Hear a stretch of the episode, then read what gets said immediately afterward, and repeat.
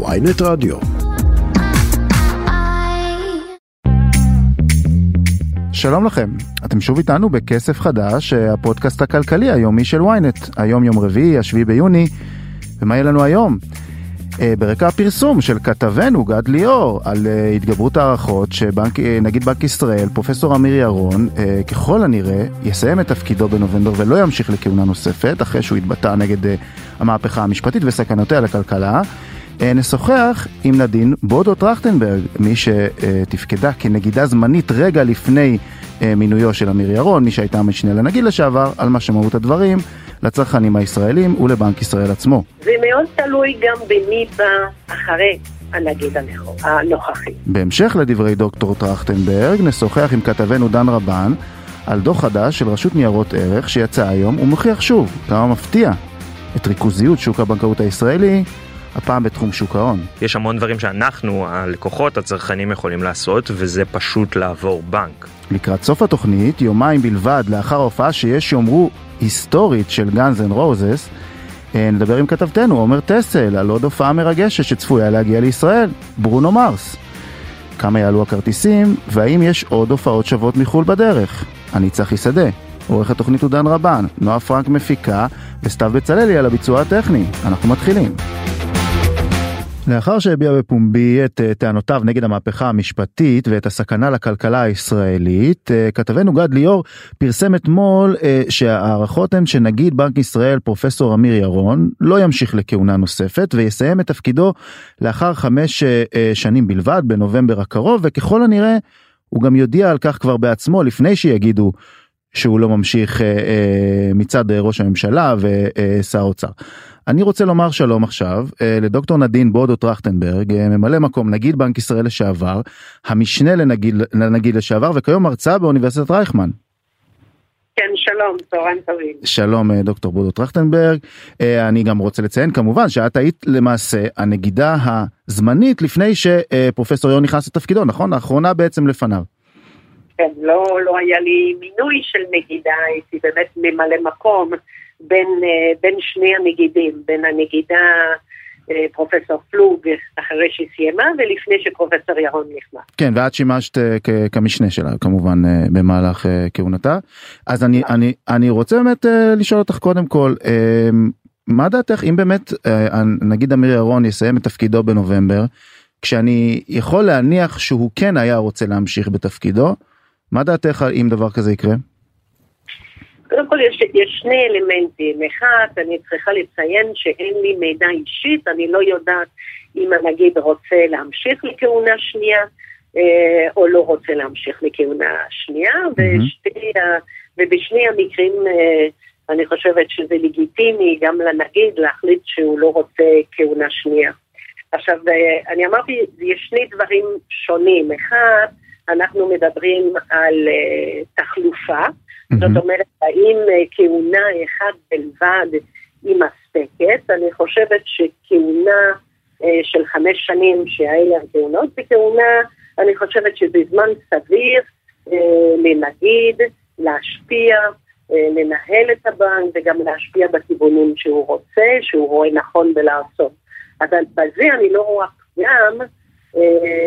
ונגיד שמחליט שאחרי כהונה אחת בלבד, אה, מחליט שהוא לא רוצה להמשיך.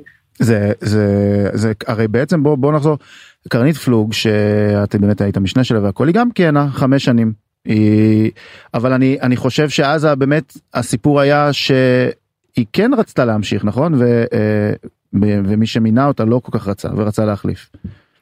קודם כל אני לא בטוחה, ובואו נגיד, גם היא הייתה מקרה מיוחד, היא הייתה גם משנה לפני שהייתה נגידה, והיא גם הייתה ממלא מקום אה, חודשים רבים לפני שהייתה נגידה, mm-hmm. ולכן הכהונה שלה הייתה יחסית ארוכה. Mm-hmm. ולכן יכול להיות שבהחלט גם היא לא רצתה להמשיך לכהונה נוספת. אה, לא חושבת שאני קודם כל לא אענה במקומה, אבל זה צריך לשאול אותה. עכשיו עכשיו אמרת באמת אז, אז זהו אז אני אחזיר אותך לסוגיה השנייה שאמרת. בעצם אמרת שזה חמש, חמש, חמש שנים זו כהונה שיכולה להיות מספיקה ליישם מדיניות ובהחלט אני, אני מסכים איתך גם הנגיד הנוכחי עשה לא מעט uh, דברים ויישם את מה שהוא חשב. תכף נדבר על זה מה את חושבת על מה שהוא עשה. אבל uh, לגבי הסוגיה השנייה שהאם באמת, אם במצב שהוא נניח היה רוצה, ואומרים לו אוקיי, אבל אנחנו חושבים שאתה פחות מתאים ואנחנו רוצים מישהו אחר, כמה זה משפיע, וכמובן שאנחנו חייבים להזכיר שברקע, כל מה שקורה היום במדינה, כל הנושא המהפכה המשפטית, רק הדברים, השבוע שעבר של הנגיד לגבי הפיחות אה, אה, העודף של השקל וכל הדברים האלה. אז, אה, אז יש כמה אלמנטים מאחורי, אה, אה, מאחורי הנקודה הזאת. אלמנט אחד זה האם לגיטימי להחליף נגיד כאשר הכהונה מסתיימת לגיטימי. Mm-hmm. לכל ממשלה רוצה להחליף נגיד לגיטימי. אז זה נקודה אחת. הנקודה השנייה, ופה אולי הנקודה העדינה במיוחד במדינת ישראל, זה שהתפקיד של הנגיד אז קודם כל, היעדים של הבנק המרכזי הם יעדים שהבנק זה לא בנק ישראל שמחליט על היעדים שלו, זה הממשלה אה, והכנסת שמכתיב מה היעדים של בנק ישראל. זה דבר אחד, זה לא שבנק ישראל מחליט והנגיד מחליט מה הוא חושב שצריך להיות האינפלציה ועל מה הוא צריך לשים את הדגש. אז קודם כל זה, אה, יש יעדים ברורים שבאים מהכנסת, מה, מהממשלה, הם לא באים מבנק ישראל עצמו. אבל יש גם תפקיד נוסף שהוא כן קצת יוצא דופן בארץ, אה, ופה אולי הפלונטרים גם של הממשלה הזאת והאחרות. כן, היועץ וגם... הכלכלי של הממשלה למעשה, זה אחד מהגדרות התפקיד, נכון? זה בדיוק, להיות יועץ כלכלי לממשלה. עכשיו, זה יוצא דופן, כנגיד של בנק מרכזי. לרוב, ברוב הבנקים המרכזיים האחרים אין את התפקיד הזה. ופה, ו, אה, ו, ו, ופה זה תפקיד שהוא חשוב, אבל זה תפקיד שיש לו פוטנציאל להתנגשויות. הרבה יותר, אה, בוא נגיד הפוטנציאל הוא הרבה יותר גבוה להתנגשויות עם הממשלה מאשר אה, נגיד של הבנק המרכזי בארצות הברית או נגיד בבנק המרכזי של אירופה. אבל בעצם תראי בסופו של דבר כמו שהיה גם לאורך כל ההיסטוריה מדובר במינוי מקצועי לא היה פה מינוי שהוא משרת אמון ואנחנו לא רוצים שיהיה גם לא.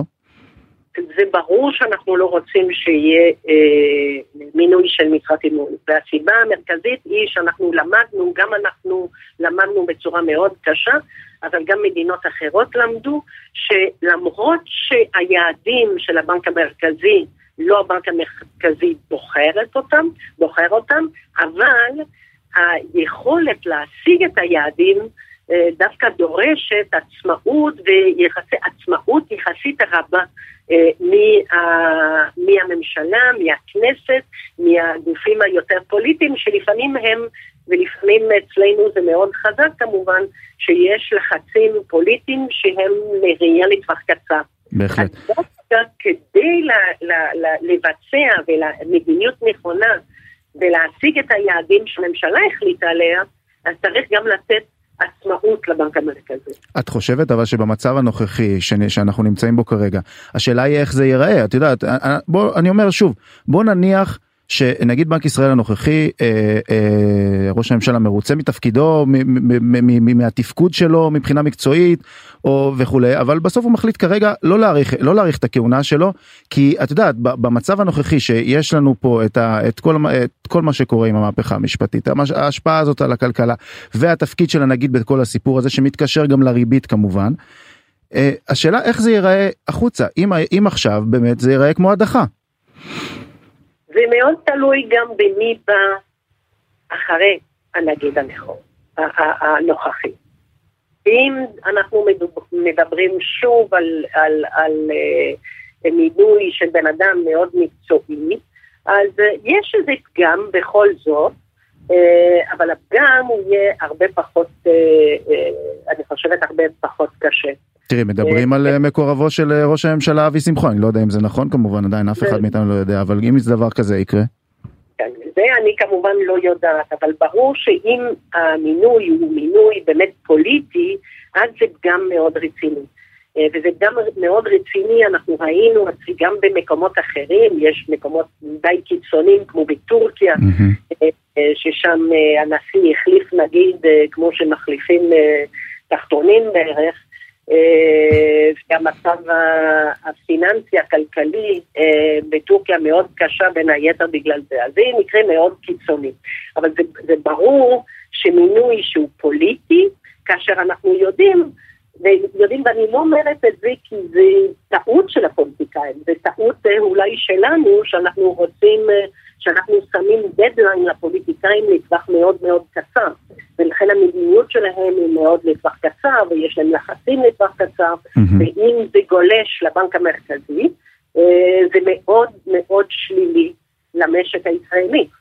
זהו, ו- ואני רוצה באמת לחדד את העניין הזה של ההשפעה על המשק הישראלי, כי אנחנו נמצאים היום במצב, בוא נניח, נשים רגע את המהפכה המשפטית בצד, אינפלציה גבוהה מאוד, אה, אה, אה, מצב כלכלי שהוא, אנחנו, הצמיחה הולכת להיות נמוכה, יש המון דברים, המון דברים שמשפיעים כרגע, החלפת נגיד במצב כזה, היא גם יכולה, בואו נשים, נשים אפילו את כל הדברים האחרים בצד, זה גם משהו שהוא אה, קצת מערער את המצב, לא? תראה, החלפת נגיד שוב, בסוף הכהונה, לגמרי לגיטימי, אנחנו לא מדברים על לפטר נגיד, כן. אוקיי? אז uh, אנחנו מדברים על uh, לתת לנגיד לסיים את הכהונה שלו, שזה בסוף השנה, בדצמבר, ורק אז יבוא נגיד נגידה uh, חדש חדשה. Uh, אני לא, אני לא בטוחה שההקשר הכלכלי הפיננסי בעייתי, אוקיי? Mm-hmm. ויש גם בהרבה מקומות, כולל אצלנו, יש גם אה, הגבלה של מספר כהונות. יכול להיות שאתה מגיע לסוף של כהונה ובאמת יש משבר פיננסי גדול, אבל הגעת לסוף הכהונה, מה לעשות? אז אתה מחליט. אז אני לא חושבת שהמצב הכלכלי הפיננסי היא מה שצריכים, אה, ש, שצריכה להדאיג אותנו. מה שמדאיג יותר זה שאנחנו רואים אה, ממשלה שמתערבת במוסדות שעד כה הייתה להם עצמאות רבה. כן, וזה סוכנויות הדירוג גם התייחסו לזה, שאני נכון. מניח שזה, שזה בהחלט משהו שהסתכלו עליו מאוד מאוד מקרוב. כן, אז זה יותר בהקשר הזה, וההמשך של, אה, של, של הרצון של הממשלה הזאת להשפיע גם על מוסדות אה, שיש להם הרבה עצמאות, והרבה פעמים וזה מאוד מאוד בולט במקרה של הבנק המרכזי, יש אה, סיבות לעצמאות של הבנק המרכזי, ויש סיבות כלכליות מאוד מאוד טובות. בהחלט.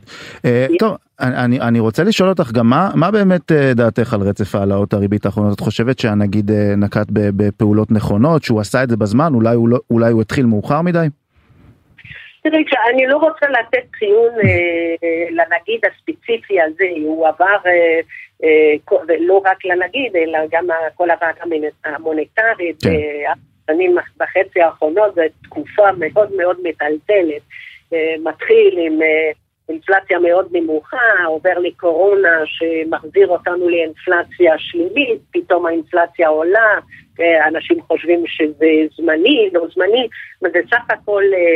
אה, אה, הייתי אומרת, זאת אומרת, יכול להיות שהיו יכולים להתחיל לעליית ריבית אה, יותר מוקדם, אבל אם כך הם היו די היחידים שהיו עושים את זה, אז זה לא טעות ספציפי של הבנק. המרכזי הזה, זה אולי יותר, יותר אה, אה, אה, תופעת העדר, שכולם היו קצת, אה, אה, קצת אה, מאוחר בפעילות הזה. אז סך הכל אנחנו מוצאים שבמצב הפיננסי, של הארבע וחצי שנים האחרונות האלה, המצב בארץ בכל זאת יחסית טוב. אז אה, זה לא, זה בתקופה מאוד מאוד מטלטלת. זהו, ואת אומרת באמת המצב הפיננסי טוב, ואני רוצה להגיש שצריך באמת לשאלה אחרונה בנושא שגם נמצא בכותרות אה, בזמן האחרון, וזה רווחי העתק של הבנקים שנבעו מהריבית, ואני גם אציין שאת אה, צפויה לכהן כדירקטורית בבנק החדש שנמצא בתהליכי הקמה, נכון? אש? אני כבר אני כבר מכהנת. כבר מכהנת, אז זהו, זה כבר, כבר יצא לדרך. אז אני רוצה באמת לשאול אותך, את חושבת שזה הגיוני מה שקורה פה עם, עם הרווחים אנחנו דיברנו כמובן מפקח על הבנקים עם כולם אמרו שהיה פה קצת רווח שהוא קצת גבוה מדי שזה 20 אחוז וצריכים לרדת ל-15 אחוז לא כל כך אמרו איך עושים את זה. יש לך את חושבת שזה משהו שהוא צריך להימשך שזה בסדר שזה צריך להיות אחרת מדברים על מס אולי על רווחי הבנקים. כן, אני, אני חושבת שכאשר חושבים על כל המערכת הבנקאית, אה, אסור להסתכל על רווח ברבעון כזה או רבעון אחר, יהיו רבעונים עם הפסדים בטוח, אנחנו גם ראינו את זה בעבר, אבל מה? מה שכן, זה ברור שיש לנו מערכת מאוד ריכוזית, ויש מקום לבנקים חדשים ולתחרות יותר, אה, יותר נמרצת בתחום הזה. אה, ואני חושבת שזה הדרך לעשות את זה, זה לא הדרך, הדרך זה לא למצות את, ה, את הבנקים, אלא של באמת לאפשר ולבנות אה, רגולציה גם שמאפשרת ל... ל... לא רק לבנקים, אבל גם לגופים חוץ-בנקאיים אה, להתחרות. את חושבת אבל ש... נכון לעכשיו אבל בנק ישראל והפיקוח על הבנקים עושה את זה לדעתך? או מאפשר את הדבר הזה? סליחה? אני אומר, לדעתך, אבל זה באמת מה שקורה כרגע? כן מאפשרים את הכניסה של בנקים חדשים, מעודדים את זה, כן מאפשרים, אה, את יודעת, את חלק ממשהו באמת חדש כזה. הבירוקרטיה, הרגולציה אה, הגיונית? אני חושבת שבצד אחד הרגולציה היא הגיונית, יש, אה, יש סיבה ששמים, שמטילים רגולציה על הבנקים, כי הדבר האחרון שאנחנו רוצים לראות כמפקידים ולהפקיד את הכסף ושהוא פתאום הוא יתאדה לנו. פה זה לא שוק ההון, בנק זה מקום שאיפה שאתה שם את הכסף אתה רוצה להיות בטוח שאתה מקבל אותו בחזרה.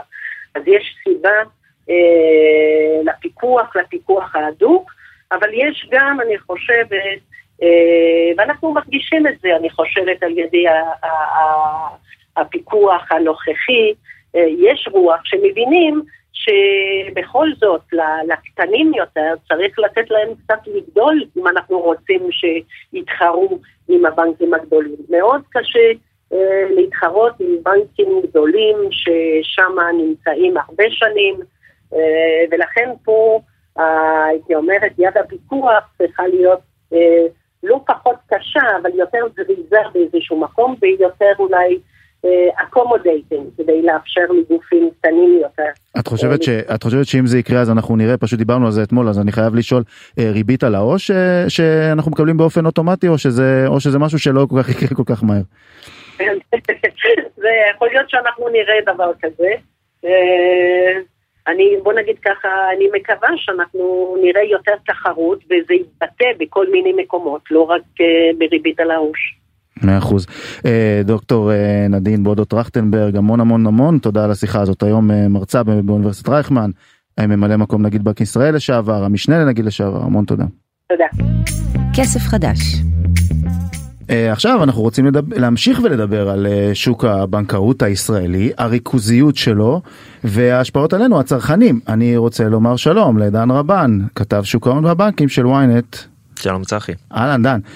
טוב, תראה, אה, פרסמת היום איזשהו דוח של אה, רשות אה, ניירות ערך, שבקצרה מה שהוא אומר זה שהתיקי ההשקעות של רובנו, למרות כל מה שקורה בזמן האחרון, שמנסים לעודד מסחר עצמאי כדי, בגלל שזה עולה פחות, כי הבנקים לוקחים ממנו מלא כסף, עדיין 92 אחוזים מתיקי ההשקעות המנוהלים, שתכף תסביר לנו מה זה אומר המנוהלים, בישראל עדיין נמצאים בבנקים. נכון, בעצם הדוח הזה הוא אמנם אה, דוח יחסית נקודתי, כלומר הוא עוסק רק בתיקי השקעות מנוהלים, שזה בקצרה כל תיק שאתה נותן את הכסף לחברה והחברה מחליטה במה להשקיע. אה, בלי שאתה תתערב כלומר אתה אומר יש לי 300 אלף שקל תעשו מה שאתם רוצים עם זה. שזה אפשר... בניגוד אה, לאנשים שמשקיעים בעצם את הכסף בעצמם שיכולים לנהל את התיקים אה, נכון, בבנקים? נכון תיקים מנוהלים בדרך כלל מנוהלים לפי איזשהו אתה יודע קו מנחה או איזשהו 30 אחוז זה 30 אחוז זה 30 אחוז זה או משהו כאילו או רק מחקי מדד או כל יש כאילו סוגים שונים של תיקים מנוהלים אבל הקונספט הוא שאתה לא יודע בדיוק במה הוא במה הכסף מושקע כי על זה אתה משלם אתה משלם מה שנקרא דמי ניהול. ניהול אה, והחברה שאמורה להיות אה, החברה שאחראית ש, שמבינה בהשקעות whatever שומרת לך על הכסף אה, ומשקיעה אותו. עכשיו הדוח הזה עוסק רק בתיקים מנוהלים אבל הוא עדיין מעניין למה בגלל שעולה ממנו מסקנה שאנחנו כבר מכירים אותה מהרבה מאוד מקומות והיא שוב חוזרת ובכלל לא מפתיעה שהבנקים שולטים באופן מוחלט בשוק הבנקאות הישראלי, גם בכל מה שקשור לשוק ההון ולניהול השקעות. 92 אחוזים כמו שאמרת mm-hmm. מהתיקים המנוהלים נמצאים בבנקים ולא נגיד התחלופה זה בתי השקעות למשל וכל מיני חברות השקעות בחו"ל ודברים כאלה שהם הרבה יותר זולים גם בתי השקעות בארץ הם כמעט באופן מוחלט הרבה יותר זולים מכל בנק. מה זה אומר הרבה יותר זולים נגיד בוא נדבר באופן כללי אה, כמה אם, אם נגיד יש לך תיק של לא יודע מה מיליון שקל אתה משלם אה, בחודש אה, אני מניח כמה מאות שקלים פחות אם אתה עושה את זה בעצמך לא? תשמע זה, זה מאוד משתנה בכמות הפעילות שלך ובכמות אה, אה, אה, כמה כמה פעולות בסוף אתה עושה בשנה או בחודש או ברבעון וכמה מתוך זה גם לוקחים לך דמי ניהול אבל בגדול. כן, הבנקים הרבה יותר יקרים, אה, אה, זה יכול להסתכם במאות ובאלפי שקלים וביותר גם בשנה, אה, זה תלוי כמה פעולות אתה עושה וכמה כסף אתה משקיע. אבל מה שיותר מעניין אולי מתוך ה-92 אחוזים האלה זה ש-89 אחוזים מכל התיקים מנוהלים נמצאים בחמשת הבנקים הגדולים. כלומר שזה לאומי, הפועלים, אה, מזרחי, דיסקונט והבינלאומי, שזה גם, זה פשוט מראה לשוק הבנקאות ככלל. זה, זה מה שקורה לנו גם בחשבונות העו"ש ול... אה, לא יודע מה, פקדונות והלוואות כן, ומשכנתאות. ואז, ואז מגיעים כמובן לשאלה של למה אנשים לא עוברים. זו שאלה טובה. אז יש לנו לדעתי איזשהו מחסום פסיכולוגי. אני לא יכול להסביר את זה אחרת מכיוון שבשנים האחרונות עשינו איזושהי מגמה מאוד מאוד משמעותית. חלק אה, וניתן להם את זה בזכות בנק ישראל שעשו אה, הרבה מאוד פעולות שמאפשרות לנו לעבור בנק יחסית בקלות. אה, אני אוהב להגיד על עצמי שאני עובר בנקים סדרתי אני בארבע שנים האחרונות לדעתי הייתי בחמישה בנקים שונים אה, וזה לא כזה מסובך. הבעיה שאנשים לא עושים את זה. אה, אני מכיר את זה גם מחברים שמשקיעים וגם מהכתבות שאנחנו עושים. הרבה אנשים פשוט אומרים תשמע שם הכסף שלי שם החשבון שלי אני פשוט משקיע דרכם אז מה אם זה עולה לי עוד כאילו הם אפילו לא יודעים שזה עולה להם עוד. זהו אגב הבנקים הגדולים מנסים בכלל אולי לש, קצת לשיפרו את התנאים בזמן האחרון מנס, רואים שיש איזשהו תחרות מסוימת או שזה ממש אפילו לא אנחנו לא רואים את זה. אז תראה אחת הטענות המרכזיות של בנק 1 0 למשל mm-hmm. שהוא הבנק החדש שמנסה להתחרות בהם והיא טענה נכונה זה שהבנקים בישראל אין להם תנאים יש תנאים בהתאם ללקוח mm-hmm. וזה דבר מאוד מאוד משמעותי כלומר אם יש לך מיליון שקל בעובר ושב ואם יש לך 100 אלף בעובר ושב אתה תקבל תנאים שונים לחלוטין. ואם יש לך מיליון שקל ואתה יודע להתמקח אז בכלל כאילו אתה לא תשלם כמו אנשים רגילים ולכן אה, כל הטענות שהדמי העמלות והדמי ניהול בשוק הבנקאות הישראלי הם לא יותר מדי גבוהות זה בגלל שלרוב מחשבים לפי ממוצע. והממוצע הוא באמת לא גבוה כי יש אנשים עשירים שמורידים את הממוצע אבל אה, אם תיקח חציוני או אם תיקח נתונים לפי רוב האנשים שאין להם המון כסף בבנק הם משלמים המון כסף על עמלות ועל דמי ניהול.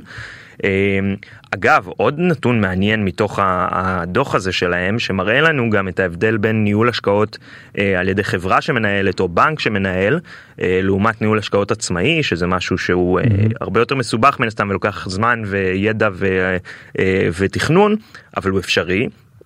לפי הדוח של רשות ניירות ערך 47 אחוזים מחברות ניהול התיקים מחזיקות בתיקי הלקוחות נכסים שיש להם זיקה אליהם ו-69 אחוז מהלקוחות הם בעלי תיק השקעות עם נכסים בעלי זיקה. מה זה אומר נכסים בעלי זיקה? זה אומר שהגוף שמנהל יש לו איזשהו שמנהל את ההשקעה כן יש לו איזשהו קשר עסקי עם ההשקעה עם, החברה שבה זה מושקע ולפעמים לעיתים קרובות הם מקבלים גם כסף כלומר הגוף שמנהל מקבל כסף על זה שהוא דוחף לך השקעה מסוימת. הוא אפילו לא, אחרת. שמע, הוא אפילו לא דוחף לך, אתה פשוט נותן לו לנהל, והוא עושה מה שהוא רוצה, והוא בוחר, אפילו, אפילו אתה לא מחליט לגבי זה. נכון, הוא בוחר, ושוב, 70% מהלקוחות הם בעלי תיק השקעות עם נכסים בעלי זיקה, זאת אומרת 70% מהלקוחות יש להם בתוך התיקי השקעות דברים שמנהל תיק ההשקעות קיבל עליהם עמלה על זה שהוא משקיע בהם. טוב, ואז בסוף יבואו ויגידו לך, טוב, אנחנו אה, אה, מדינה קטנה, אין פה הרבה, אה, אין פה הרבה לאן ללכת, אין פה הרבה איך לשנות, אה, זה כולם, כולם עובדים באותו שוק, אז מה, יש דרך, יש בכלל סיכוי שהדבר הזה ישתנה? תשמע אני חושב שזה הטענות לא סותרות כלומר הטענה שאנחנו שוק קטן ולא תחרותי וכל דברים האלה זה נכון והטענות פה מופנות בעיקר אל בנק ישראל והפיקוח על הבנקים שצריך לפתוח את התחרות ולרגולטורים המחוקקים אה, לכנסת יש הרבה דברים שאפשר לעשות. מצד שני במקביל יש המון דברים שאנחנו הלקוחות הצרכנים יכולים לעשות וזה פשוט לעבור בנק באמת זה אה, אה, זה נשמע בלאגן אבל זה לא כזה מסובך בטח שלא אחרי אה, הרפורמה של הבנקאות הפתוחה והיכולת לעבור תוך שבעה ימים בנק באמצעות האתר של בנק ישראל. זה דבר שיכול לשנות לחלוטין את השוק אם אנחנו פשוט נחליט תדמיין לעצמך עכשיו אה, לאומי והפועלים מחזיקים אני לא זוכר כבר את אני האחוזים. חושב אבל גם לפי, לפני שאנחנו עוברים בנק אפשר להתמקח, להגיד. אפשר להתמקח אבל אני חושב שההתמקחות תעזור רק אחרי שיהיה גל של, של, של אנשים שעברו באמת כי כי אחרי שיהיה גל אחרי שהפועלים ולאומי שהם השניים שמחזיקים את מרבית שוק הבנקאות הישראלי באופן ממש גורף יתחילו לאבד לקוחות לטובת מזרחי לטובת דיסקונט לטובת הבינלאומי לטובת הבנקים הקטנים 1-0 ואולי אש אה, שדוקטור טרכטנברג דיברה עליו ש, שאמור להיכנס אז נתחיל לראות פה שינוי וזה יקרה רק אם אנחנו נוכיח by foot and hand מה שנקרא שאנחנו באמת מוכנים לעבור אם לא נותנים לנו תנאים טובים. טוב, בקיצור, אז אה, תעברו בנק. אה, דן רבן, אה, כתב שוק ההון והבנקים שלנו, המון המון תודה. תודה לך. כסף חדש. טוב, אז אה, עכשיו אנחנו עוברים אה, למשהו אחר לגמרי, אה, וברונו מרס אה, יגיע בפעם הראשונה להופעה אחת בישראל בסוכות, ואני אה, רוצה לומר שלום לעומר טסל, עורכת המוזיקה בוויינט.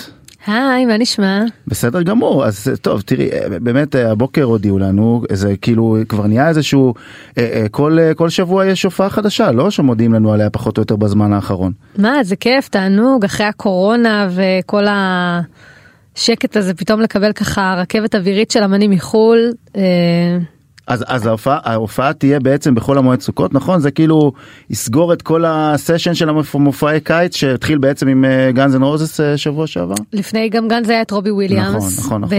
שהופיע עם עוד אמנים מחו"ל שהגיעו באותו הערב. וגאנז באמת היה תחילת שבוע, וכן, יש לנו גם את אימג'ן דרגונס בסוף אוגוסט, לא לשכוח.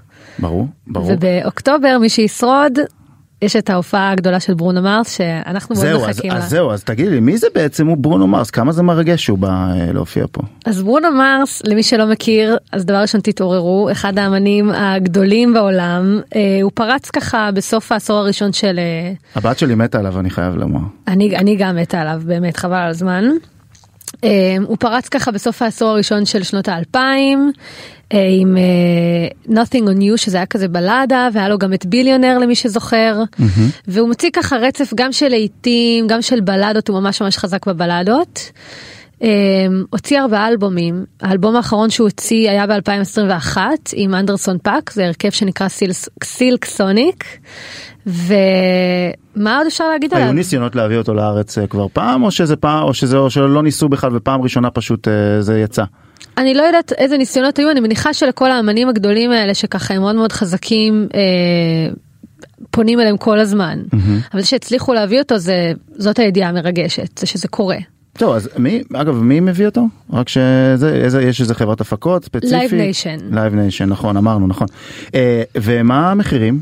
אז ככה, כרטיס לדשא עולה 385 שקלים, כרטיס ל Golden Ring יעלה 855 שקלים, ומי שרוצה לשבת ב-VIP יצטרך להיפרד מ-955 שקלים. וזה סטנדרטי להופעות האחרונות נראה לי שגאנז אנד רוז היה קצת יותר זול לא שפחות או יותר אותו דבר. המחירים הם פחות או יותר באותם, באותן קטגוריות. אה, בגאנז אנד רוזס באמת היה קצת יותר זול, לפחות בדשא שעלה אה, 355 שקלים, וב Golden Ring עלה 785 שקלים.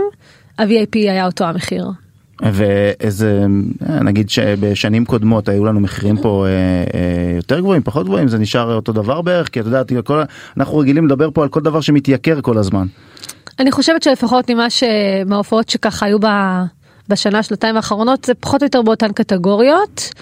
אה, גם רובי וויליאמס היה באזורים האלה האמת שרובי וויליאמס היה קצת יותר יקר אבל חשוב לציין באותה נשימה שהוא לא בא לבד זה היה ערב מוזיקלי ממש ממש ארוך עם הופעות גם של הזמר הבריטי קלום סקוט ושל הדי-ג'יי אה, מרטין גריקס. לא יודעים אם מישהו יבוא ביחד עם ברונו מרס אם יהיה איזה חימום מגניב או משהו כזה? אני לא בטוחה יודעים? שברגע שיהיה אני הרי תהיה הראשונה לספר לכם. בטוח בטוח אה, יש מצב אגב שהוא יעשה יותר מהופעה אחת או שלא? אז אני חושבת שזה גם זה מאוד תלוי בביקוש המכירת כרטיסים בעצם נפתחת רק מחר. אז ככה נראה לי שנוכל לדעת יותר טוב אחרי שככה יתחילו למכור את הכרטיסים אבל באמת במורון פייב שהיה בקיץ הקודם היה הייתה הופעה אחת. היה ביקוש ופתחו עוד הופעה כאילו זה מאוד זה דבר מאוד מאוד גמיש וזה תלוי בביקוש אני חושבת תלוי ש... בכמה כסף עושים נראה לי, את יודעת, אולי את לא תגידי, אבל אני אגיד ש-500 שקל לכרטיס בערך פחות או יותר, לא יודע מה, מה שדיברנו קודם אה, על גאנז אנד רוזס, כפול איזה 60 אלף כרטיסים, יש פה איזה 30 מיליון שקל, שאני מניח שיש עלויות גם די גדולות, אבל, אה, אבל אה, לא מעט כסף הדבר הזה. זה ללא ספק הרבה מאוד כסף. אבל בעיקר אבל, אבל זה לא מעניין אותנו, מה שמעניין אותנו זה מה שזה, שזה מרגש בעצם, לא? אני חושבת שכן, אני חושבת שזה שאנחנו ככה מתקרבים לסטנדרטים של חו"ל ומארחים אמנים גדולים. גאנז אנד רוז באמת טוב זאת להקה ותיקה אבל ברונו מרס שמגיע כאילו שהוא עדיין אמן מאוד מאוד מאוד גדול יש לו המון המון מאזינים אלבום אחרון שלו יצא רק לפני שנתיים ובאמת כשהוא יצא הוא זכה למלא מלא מלא הצלחה. אני חושבת שזה הסטנדרט שאנחנו צריכים לשאוף אליו להביא גם את האמנים שקורים עכשיו לצד האמנים הוותיקים שיהיה איזה מין ככה שילוב אה, איזון תרבותי שכל הקהלים יוכלו ליהנות. יאללה מגניב אני בטוח ש, שכל מי שילך ייהנה בטח כמו שנהנו בגאנז אנד רוזס עומר טסל עורכת המוזיקה בוויינט המון המון תודה. תודה רבה לכם. תודה. טוב ועד כאן כסף חדש להיום תודה רבה לדן רבן על העריכה לנועה פרנק על ההפקה לסתיו בצללי על הביצוע הטכני אני צחי שדה. אה, ביום ראשון יהיה איתכם רועי כץ שידבר על עוד המון דברים שמשפיעים על הכיס של כולנו ועד אז שיהיה לכם המון כסף חדש.